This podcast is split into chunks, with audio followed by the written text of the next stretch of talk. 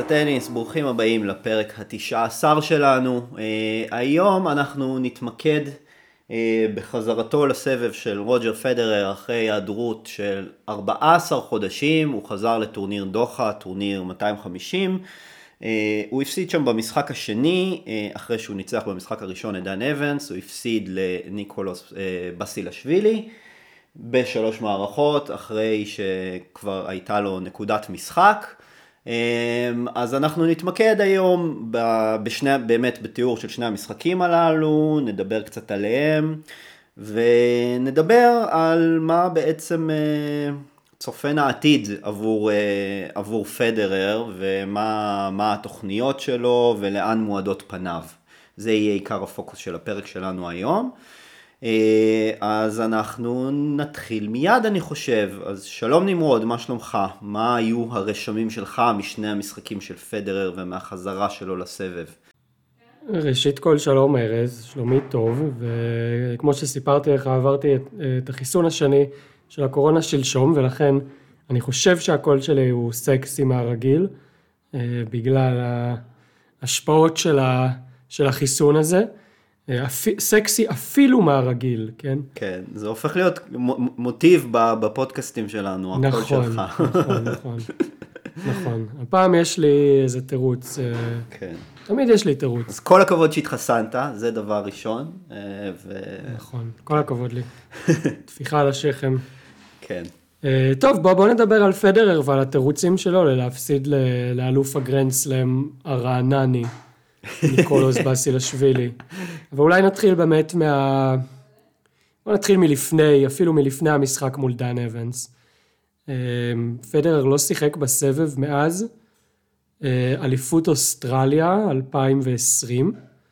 אה, למי שזוכר אז מה שקרה באותו טורניר, הוא נגרר לשני משחקים ארוכים של חמש מערכות מול האוסטרלי, מה שמו? מילמן, מול ג'ון מילמן. כן. אה, שמה שהכי זכור מאותו משחק, אני חושב, זה שמילמן מרח את הכדורים על החולצה שלו כדי שהם ירטבו מהזיעה. כן. ככה כדי להאט את, ה, את, ה, את המשחק. זה לא עבד לו. ואז פדרר ניצח את אה, טניס סנדגרן, הוא הציל שבע נקודות משחק. כן. אה, אבל הגיע למשחק מול ג'וקוביץ' עם פציעה, אז זה היה נראה שזו פציעה במפסע. והוא הפסיד לג'וקוביץ'. ואחר כך, אה, בעצם בשנה שעברה מאז, הוא עבר שני ניתוחים בברך, כדי לשקם פציעה שאם לומר את האמת, אנחנו לא ממש יודעים את טיבה. פדרר לא, לא חושף יותר מדי ממה הסטטוס הרפואי שלו. אה, גם על זה נראה לי שזה מוטיב חוזר שאנחנו מדברים עליו בפרקים, נכון? אה, כמה, כמה ראוי לחשוף מהמצב הרפואי שלך. כן. ומכל מקום, פדרר קצת, אני חושב, שמח שקרה מה שקרה בעולם עם הקורונה, כי זה נתן לו זמן להשתקם בלי להפסיד יותר מדי טורנירים, בלי שהדירוג שלו נפגע, הוא בעצם עדיין מדורג אה, חמישי, שישי בעולם, אה, בלי שהוא שיחק יותר משנה, שזה משהו שלא היה יכול לקרות בעבר. עכשיו, אה, היו הרבה סימני שאלה לגבי איך פדרר הולך לחזור. בהתחלה הוא תכנן לחזור באליפות אוסטרליה, והוא כנראה לא חזר לאליפות אוסטרליה, בין היתר בגלל הבידוד של השבועיים, הוא בכל זאת איש משפחה, ואמר, אני לא, לא אכנס עכשיו, אני לא אטוס לבד ואיעדר מהמשפחה חודש, ואני לא אכלא את המשפחה עכשיו בבידוד שבועיים, אבל כנראה גם שהוא לא היה ממש מוכן פיזית. כלומר, גם זה בא לו בטוב שיש לו את התירוץ הזה, אם אנחנו מדברים על תירוצים. אה, ודוחה סוף סוף אה, סומן בתור אה, נקודת החזרה שלו לסבב. הוא התאמן, גם הייתה קצת עמימות לגבי האימונים שלו, אם אנחנו זוכרים את הקאמבק שלו ב-2017 הוא עלה לפייסבוק live והראה לכולם איך הוא מתאמן אה, וממש שיתף את האוהדים בהתקדמות שלו. הפעם זאת הייתה תמונה פה, תמונה שם, ולא ממש ידענו מה קורה איתו בכלל. כלומר, עד שהוא עלה למגרש, בסיבוב הראשון, סיבוב השני בעצם, כי הוא קיבל ביי בסיבוב הראשון, תודות לדירוג שלו, לא ידענו איזה פדרר אנחנו הולכים לראות. אה, ובאופן אישי, כשראיתי את המשחק מול אבנס, אז uh, שמחתי מאוד, כי פדרר מבחינה גופנית ומבחינת הטניס שלו, הוא נראה כאילו הוא לא נעדר יום אחד מהסבב. כלומר, בוודאי שהייתה שם חלודה. היו טעויות, uh, יותר טעויות לא מחויבות מהרגיל, היה לו קצת יותר קשה מהקו האחורי, ברור שהוא לא, כלומר, מבחינת הטניס, זה לא היה הפדרר הכי חד, הגרסה הכי חדה שלו, אבל איך שהוא זז על המגרש, איך שהוא היכה בכדור, הטקטיקה שלו, כן, האומץ, ככה לקחת כדורים מוקדם, להגיע לרשת, סרב פלאס וואן, כל הדברים האלה, אה, כאילו הוא לא נהדר, שזה היה, היה כיף לראות את זה.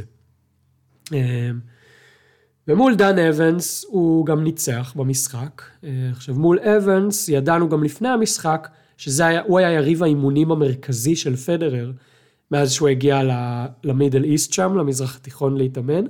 פדרר העיד שהם שיחקו יותר מ-20 מערכות אימון, כלומר המשחק השלוש מערכות הזה היה רק עוד פיפס ביריבות האפית שנרקמה בין השניים בשבועיים האחרונים, אבל שלצערי לא צולמה בשום מקום. ואבנס הוא גם מין אה, מסוג היריבים שפדרר די אוהב לשחק מולם, הוא מין טניסאי מאוד מגוון כזה, שאוהב סלייסים, לא איזה מפציץ. אה, אמ, כמו בסילשווילי אגב ברבע הגמר, עוד מעט נגיע אליו, הוא מין יריב שפדרר נהנה לשחק מולו, הוא תמיד אה, אומר שהוא נהנה לשחק מול playmakers. אני מניח שגם זאת, זאת אחת הסיבות שהוא בחר באבנס כשותף אימונים. אה, ופדרר מנצח במשחק הזה, משחק מאוד מאוד צמוד, 7-6, 3-6, 7-5. אבנס די היה על סף ניצחון עם נקודות שבירה במערכה השלישית, שפדרר הציל די בקושי, כלומר פדר יכול גם היה להפסיד בסיבוב השני כבר במשחק הראשון שלו. צלח את זה, אמר אה, ביושר, אני די עייף, אה, אבל אני מרגיש טוב, אני שמח, אה, נראה מה הלאה. ואז הלאה הגיע לו בזילשווילי. כן. בזילשווילי שאנחנו מכירים טוב, ציינתי, אלוף הגרנדסלאם ברעננה, זכה בצ'לנג'ר הגדול שנערך פה. ואני חושב שאז, ארז, אתה שפטת בתחרות הזאת, נכון, אם אני נכון, זוכר נכון. נכון, כן. ואני חושב ששנינו מאוד התרשמנו ממנו אז. כן, כן. מבזילשווילי. כן. זה 2015, צריך לציין. לפני שש שנים כבר. כן, זה היה בדיוק במרץ 2015. כלומר... אה, עברו, אז, אה, עברו מאז לא מעט מים בנהר, אה, בסילשווילי הספיק להתקדם, אבל הוא הוא, הוא דווקא הגיע עכשיו לטורניר הזה, כשהוא, אני חושב, אה, ממש ב, בכושר רע מאוד, כלומר, הוא אחרי רצף, רצף הפסדים די ארוך בסבב, לא הגיע לשום תוצאה מרשימה בכמה חודשים האחרונים, בעצם מאז שהסבב חזר אחרי הקורונה, אבל אני רוצה רגע להגיד עוד כמה דברים גם על המשחק מול אבנס לפני כן. אז ככה, אז, אז מסקרן אותי גם לדעת בתור, בתור אוהד פדר, איך, איך, איך, הרג, איך הרגשת אה, כשראית, חוץ מעבר באמת לציפייה הזאת ולראות ו, ובאמת החוסר ודאות, איך פדר ייראה ואיך הוא ישחק, כי אני זוכר שהיה לי בדיוק את אותו דבר כשנדל עלה למשחק הראשון שלו, אחרי ש... אחרי שהסבב בעצם חזר אה, מהקורונה, ונדל הרי לא השתתף ב, אה, לא בסינסטנטי ולא ב-US Open, אז בעצם הטורניר הראשון שלו היה ברומא. אז בעצם עברו שבעה חודשים מאז הוא שיחק בפעם האחרונה, זה כמובן, זה ממש לא אותו דבר כמו 14 חודשים של פדרר, אבל עדיין אני זוכר שאני כל כך התרגשתי, ובאמת, אני חושב שהרגש הכי חזק שהרגשתי זה באמת כזה תחושת חוסר ודאות, ו... ולא לדעת למה לצפות. ו... ובאמת נדל הפסיד באותו טורניר בסיבוב. ברבע הגמר לשוורצמן, אבל לפני כן היו לו שני משחקים מאוד טובים, שנתנו ככה הרבה אופטימיות, וזה היה נראה כאילו שנדל hasn't skipped a bit, אה, ואני חושב שזה לא מה שהיה המקרה פה עם פדרר, אז... אה, אז ככה, בוא תשתף קצת בתחושות, איך היה כאילו לראות אותו עולה בפעם הראשונה אחרי 14 חודשים, שזה חתיכת תקופה. חושב שזה משהו שהרבה אוהדים יכולים אה, אה, להזדהות איתו, שזה בטח משהו שככה העסיק אותם בש, ביום, בשבוע האחרון. כן, לא, זאת שאלה טובה אה, לדבר על רגשות לגבר כמוני, זה אף פעם לא קל. אני חושב שזה היה, זה היה אה, קצת סוריאליסטי באיזה מובן מסוים, כלומר, אני אה, באופן אישי, כן, בימים לפני החזרה של פדרר הייתי עסוק בכל מיני דברים אחרים בחיים, אה, אז אה, איכשהו הראש שלי לא היה בזה, אבל כמובן אה, הייתי דבוק למסך מתחילת המשחק. וקשה לי להסביר את זה, כלומר לראות אותו מסתובב, את, את הבעות הפנים, את ה... לחיות את המשחק הזה, כלומר ברור שצפיתי בהרבה משחקים ביוטיוב, כן? מאז ב-14 חודשים, כל מיני סרטוני highlights של משחקים ש... מה שנקרא ביוטיוב ננוחם. כן, אה, לא, לא, לא צפיתי ב highlights של משחקים שלא רציתי לזכור, כן. אבל בכל מקרה לראות, כלומר, לחיות משחק שבו פדרר משחק שוב ב live, זאת הייתה תחושה סוריאליסטית, כאילו, לא זכרתי איך זה מרגיש. אני, כאילו, עברה יותר משנה. באיזשהו מובן, מבחינתי הוא כבר לא חלק מהסבב. אני חושב שגם אה, כשדיברנו על זה, דיברנו בפרקים קודמים של הפודקאסט, על האם, אה, האם זה, זה big 2, big 3, מי, מי הפייבוריטים בסבב. בראש שלי פדרר הוא כבר אה, הוספד. אני כבר אחרי שלבי האבל, ופתאום הוא חוזר למגרש, ואני צופה בו, ואני... מחזיק לו אצבעות ורוצה שהוא ינצח, אבל כל, ה, כל התחושה היא הייתה שונה, זה, זה לא משהו ש, שיצא לי להרגיש בעבר עם פדרר. וזה הספד, זה הספד אבל שהוא שונה, כי אנחנו הרי יודעים שפדרר כבר הוספד לא מעט פעמים בעבר. אה, אה, אני חושב הפעם הראשונה שהוא הוספד הייתה אי שם ב-2009 אחרי שהוא הפסיד לנדל באוסטרליה וכבר אמרו אה זה כבר לא זה. ואחר כך ב-2013 כשהוא הפסיד כל מיני משחקים אה, בסיבובים מוקדמים בגרנד סלאמים לסטחובסקי ואחר כך לטומי רוברדו ו... ואחר כך עם הפציעה ב-2016 כלומר הספדנו את פדרר כבר לא מעט פעמים בעבר וכל פעם התבדינו. אז אתה חושב שההפסד ההפסד פה, שההספד פה אה, הוא, הוא שונה, הוא אמיתי? הוא שונה לגמרי, אני חושב שבעבר אה, ההספדים של פדרר היו, פדרר כבר לא מה שהיה פעם, הוא כבר לא יזכה בגרנד סלאם. הוא כבר לא ינצח את נדל ב... לא יודע, במשחק חשוב, הוא כבר לא זה. אבל כאן, בוא נזכור שהוא עוד רגע בן 40. נכון. פדרר עוד חמישה חודשים בן 40. הוא לא שיחק יותר משנה. אמ, הוא עבר שני ניתוחים בברך, בגיל 38, 39. כלומר, הסיטואציה פה היא, היא לחלוטין שונה.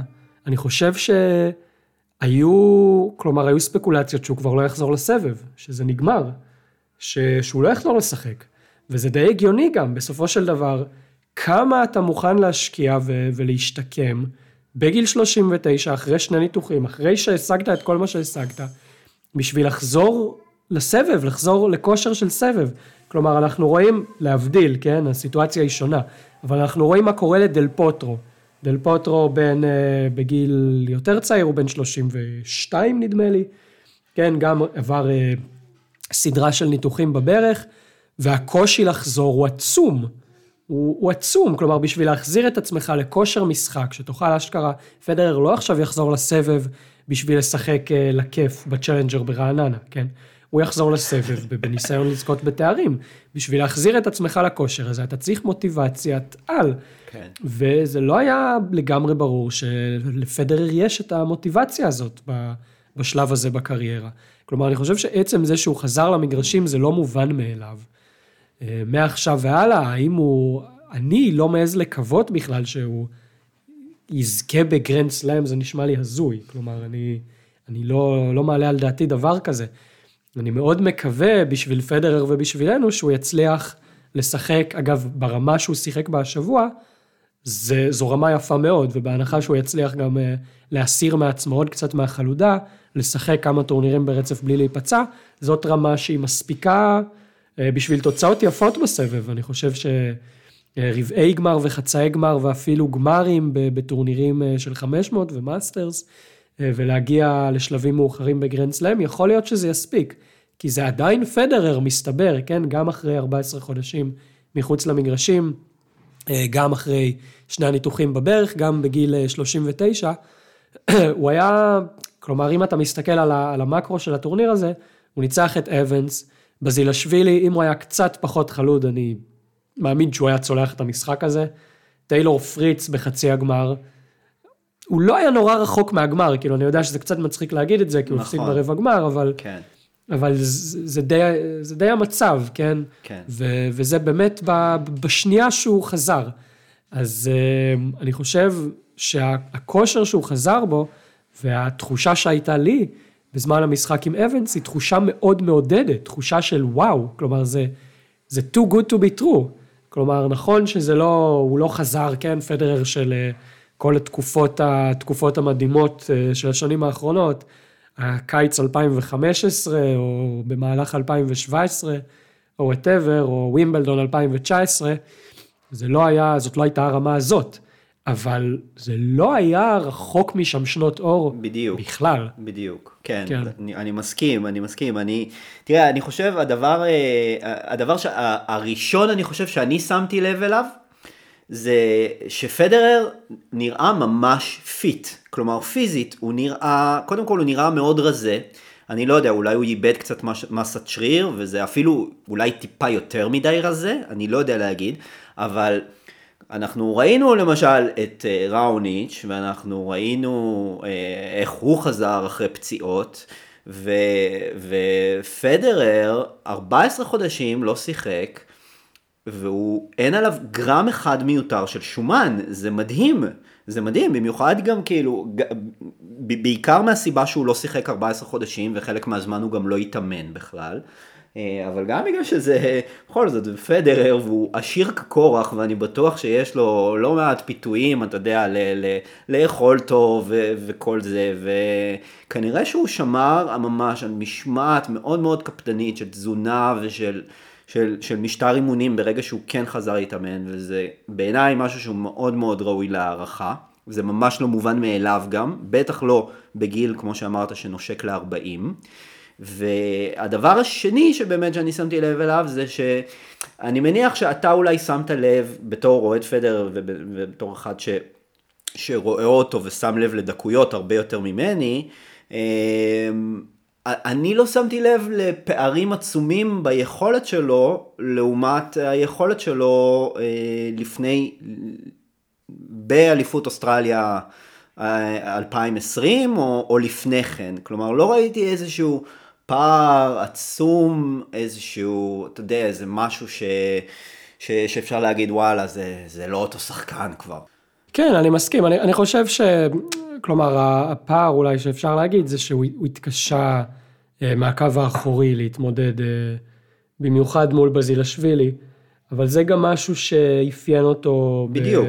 במהלך 2019-2018, בדיוק. מול שחקנים שהם אה, עומדים ככה כשווים לו מהקו האחורי, אם זה היה ב-2019, היו לו הפסדים לציציפס, לזוורב, אה, כל מיני אה, הפסדים לשחקנים ש... לטים, היו לו מספר הפסדים. כלומר, אם אה, שחקן עומד מהקו האחורי וממסמר ככה את פדרר לקו האחורי וחובט חזק, אז אנחנו כבר מכירים את הקושי הזה שלו. אני חושב שכן, כלומר, מול בזילשווילי הוא כן יכל לעשות קצת יותר אם הוא לא היה אה, אה, חלוד ועייף, אבל אני מסכים שהכושר שם, ואני חושב שגם פדרר הוא בדרך כלל, יש לו יכולת רמייה עצמית, אבל גם יש לו הרבה כנות. ואני חושב שהוא אמר בכנות, אני מרגיש טוב מאוד, אני חושב שזאת הייתה חזרה מעולה. הוא אפילו דיבר כל כך בכנות, שהוא דיבר אפילו איפה כואב לו בגוף אחרי ההפסד מול בזילשווילי, הוא אמר, ההפסד הזה, אני שם אותו מהר מאוד מאחוריי, כי אני שמח מהחזרה, אבל אני גם די שמח לנוח. והוא כן. אמר, כואב לי למשל בכתף, כואב לי מסביב לכתפיים, אה, כל התנועות האלה של ההגשה ו- ו- ו ground strokes ככה מול אה, שחקן שחובט עם הרבה ספין. וזה באמת מעניין, אני חושב, גם שהתגובה שלו להפסד הזה הייתה, הייתה אה, פרישה מדובאי, שאני חושב שזה משהו שלא כל כך צפינו, וזה מעניין, זה מעניין כשלעצמו, כלומר, האם, אני לא יודע, תגיד אתה מה אתה חושב, כי אני באמת, אין לי, אין לי תשובה לשאלות האלה, כלומר, למה בעצם הוא פרש? האם זה בגלל באמת אותם כאבים שתיארת עכשיו? או שזה בגלל שהוא לא היה מרוצה מה... מ... מיכולת המשחק שלו והוא חושב שהוא צריך להתאמן עוד. כלומר, אני, אותי זה תפס קצת בהפתעה הפרישה הזאת מדובאי. אני מסכים, גם אני הופתעתי ו- ואין לי תשובות כמובן, אני לא יודע מה, מה האמת. אני, אני משער לעצמי שהוא לא רוצה לקחת סיכון. אמ, אני, אני משער לעצמי שהוא אמר, אני ארשם לשני הטורנירים ואני מאוד מקווה שאני ארגיש מספיק טוב כדי לשחק בשניהם, אבל אם קצת כואב לו, קצת הוא, הוא מרגיש עייף, הוא אומר לעצמו, אני חייב לקחת את זה לאט לאט, המטרות האמיתיות לא קרובות בכלל עדיין. כלומר, אם המטרות האמיתיות שלו הן ווימבלדון והאולימפיאדה ואולי אליפות ארה"ב, אנחנו מדברים על טורנירים שהם בעוד uh, ארבעה חודשים. אז עכשיו להסתכן בפציעה זה לא חכם. Uh, אז אני מתאר לעצמי שזה ככה מערכת השיקולים שהנחתה אותו בפרישה הזאת. אני מסכים שזה היה לא צפוי, כי גם אם אנחנו חושבים, הוא שיחק משחק ברביעי, משחק בחמישי, ואז המשחק הראשון שלו בדובאי יהיה ביום שלישי, כלומר הוא יכל לנוח אה, שישי, שבת, ראשון, שני, כן? אה, כנראה יכלו גם להעלות אותו בשני, אבל מן הסתם הוא היה, אם הוא היה מבקש הוא היה עולה בשלישי. כלומר, כמעט שבוע שלם של מנוחה, והוא בכל זאת העדיף לפרוש. זה כנראה כן אומר לנו שהמצב הפיזי שלו הוא לא מאה אחוז. אמ, אבל אני, בסדר, אני חושב שאפשר להבין את זה, אני חושב שפדר גם די הוכיח שהוא סומך על הגוף שלו ומכיר את הגוף שלו, וגם די מבין איך הוא יכול להגיע לפיק בזמנים הנכונים. אה, כן, אם בעבר נחשוב על הבחירות שלו לדלג על עונת החיימר עונה אחת, ואז כן להשתתף בעונת החיימר עונה אחרת. ונזכור שכשהוא הגיע לגמר ווימבלדון ב-2019 זה היה דווקא אחרי שהוא כן שיחק באליפות צרפת, אמרנו אולי כן, אולי לא. הגיע לחצי גמר. לא סתם. הגיע לחצי גמר, כן, כן הפסיד שם לנדל במשחק הטורנדו הזה. אמ, והוא מוכיח שהוא מכיר את הגוף שלו, ובתור אוהד פדר לא נותר לי אלא לסמוך עליו שהוא יודע מה הוא עושה, ונקווה שאין אה, כאבים במקומות האסטרטגיים, כי קצת כאבי שרירים בכתפיים, זה בקטנה. עם הברך, ש, שהוא עבר בשני ניתוחים עכשיו כואבת, זה סיפור יותר אה, רציני, אבל כמובן אין לנו מושג. באמת לא יודעים. מה שכן היה פדר אמר שמעניין, זה שהוא מתכוון לשחק על החיימר. אה, שזה לאו דווקא, כלומר, התכנון שלו היה לנו קצת אה, מעורפל, לא ידענו למה הוא, הוא מתכנן. כלומר, הוא פרש כבר ממיאמי, אז ידענו שהוא לא מתכוון לשחק במיאמי. אני לא חושב שהוא שידענו אם הוא מתכוון לשחק על החיימר או לא, אבל הוא אומר עכשיו, בפתיחות, אה, אני, אני בונה על הדשא, ומה שיש לפני הדשא זה החיימר, אז אני צריך לשחק על החיימר. אני לא יודע אם זה יהיה לי טוב או רע לגוף, אני חושב שזה יהיה טוב, אבל אה, זה מה שעליי לעשות. ומאוד מעניין לראות איזה טורנירים הוא יבחר. כן, זה ממש מעניין. מן הסתם יבחר אותם בפינצטה. כן. מדריד זה בדרך כלל הטורניר האהוב עליו, אה, בגלל התנאי גובה, משטח קצת יותר מהיר. אני, קשה לי להאמין שהוא לא ישחק באליפות צרפת, אם הוא כבר משחק על החיימר. אמ, בכל זאת, פדר גם יש לו הרבה מאוד מודעות, כן, לטורנירים הגדולים, והוא מאוד רוצה לשחק שם. זה גם הרבה עניין של רצון אישי, למרות שאליפות צרפת, יש לה את הכי הרבה פוטנציאל לסכן לו את ווימבלדון, כן, משחקים שהיה טוב מחמש מערכות על חיימר. זה אולי לא הדבר הכי טוב לגוף. מצד שני, זה טורניר שמסתיים שלושה שבועות שלמים לפני ווימבלדון, אם נהיה ריאל עם פדרר, לא הולך להגיע שם מעבר לסיבוב הרביעי, רבע גמר גג, כלומר יהיה לו לפחות עוד אה, חודש לנוח לפני ווימבלדון. אני מהמר, כן, אם אני... תמיד מבקשים מאיתנו טיפים להימורים. אני לא יודע אם אפשר להמר על זה בסוכנויות, אבל אני מהמר שנראה את פדרר במדריד ובאליפות צרפת, ואולי, אולי גם במונטה קרלו או ב... אה, באחד הטורנירים אה, היותר קטנים, אולי מינכן או משהו בסגנון הזה. אז בוא, אז בוא רק נגיד, בוא רק נגיד באמת מונטה קרלו הוא ב, מתחיל ב-11 באפריל, כלומר עוד חודש מהיום בעצם, אה, ואם הוא מדלג על מונטה קרלו, אז אמר, ציינת את מינכן, אני לא יודע, הוא השתתף שם אי פעם בעבר, בגלל זה אמרת מינכן? כן, הוא גם, אה, יש לו חיבה לטורנירים בגרמניה, זה גם טורניר שהוא זכה בו בעבר. אה, אני חושב שהוא גם שיחק בעבר ב... בשנה הגרועה שלו, ב-2013, נדמה לי הוא גם שיחק בשטוריל, אם אני לא טועה. כן, אז אוקיי, אז, אז אני דווקא מהמר שבמינכן ובשטוריל הוא לא השתתף, כי שניהם בדיוק בשבוע שלפני מדריד. ומדריד הוא בשני, בשניים במאי מתחיל. כלומר, אם הוא בעצם לא ישחק עד מדריד, אז זה אומר שהפעם הבאה שאנחנו רואים את פדרר היא רק בעוד כמעט חודשיים מהיום. קצת פחות מחודשיים מהיום. אז זה פרק זמן שהוא די רציני, ואז אנחנו בעצם נראה אותו חוזר על המשטח הכי פחות מועדף עליו. אז, אז בכלל, זה, זה, זה מאוד מעניין, אני חושב שהוא קצת, עצם זה גם שהוא עכשיו מוותר על מיאמי ועל דובאי, ובעצם מדלג על כל עונת המשטחים הקשים, אז הוא, אז הוא, הוא, קצת, הוא קצת מאתגר את עצמו פה, כי בעצם אם הוא רוצה לשחק טניס לפני באמת המטרות הגדולות האמיתיות שלו, שהם ווימבלדון והאולימפיאדה, אז הוא באמת יהיה חייב לשחק קצת על חמר. אגב, אם, אם נזרוק עוד טורניר לקלחת, אז יש גם טורניר בז'נבה. בדיוק שבוע, בשבוע לפני אליפות צרפת. אני מאוד אופתע אם פדרר ישחק שם, כי זה שבוע בדיוק לפני, בשבוע לפני. כן. שבוע לפני, אבל אה, לשחק בשוויץ, כמה פעמים עוד נשאר לשחק בשוויץ. עם אליפות צרפת היא לא טורניר מטרה. מעניין, אני יודע. אולי, אולי הוא ישחק בז'נבה וידלג על הרולנד גארוס, זה לא, לא כן, בלתי זה- סביר. כלומר, אם אתה מנסה, אם אתה עכשיו מנסה לכוון לווימבלדון, ומה שמעניין אותך זה ווימבלדון, כן. ואתה, ואתה פדרר בין ה-40 ש, שיודע שאין לו ממש סיכוי אה, לזכות באליפות צרפת, אז לדלג על אליפות צרפת זה צעד די הגיוני. כלומר, לגמרי. אבל אה, פשוט כי זה פדרר, ולדלג על, כן לשחק על חיימר ולדלג על אליפות צרפת, זה כאילו תסריט שקשה לי לדמיין אותו, אבל אה, לך תדע. אני אומר שאנחנו נראה אותו במונטה קרלו, זה, ההימור שלי, ונראה לי שזה ככה פרק זמן הגיוני, זה קצת פחות מחודשיים, אה, כלומר אם הוא באמת עד מדריד לא ישחק, זה אומר עוד שלושה חודשים בלי טניס, אני לא יודע עד כמה זה משהו שפדרר רוצה כרגע. אבל באמת, אם אנחנו מסתכלים קצת יותר בזום אאוט, אז באמת פדרר, המטרות שלו הן, אה, הן ווימבלדון בראש ובראשונה, ואחר כך אולימפיאדה. ואני באופן אישי, אני חושב שבווימבלדון אה, אי אפשר, אי אפשר אה, לפסול את פדרר אה, מראש, אי אפשר להגיד שהוא, אין לו סיכויים שם, גם... ג- למרות שהטורניר הזה הולך להיות חודש לפני יום הולדת 40 שלו, אני חושב, באמת, אני גם זוכר קאמבקים של, של נדל בעבר. ג'וקוביץ' איכשהו אף פעם לא נעדר מהסבב לכל כך הרבה זמן. אולי הוא נעדר מנטלית, אבל לא, לא נעדר באמת.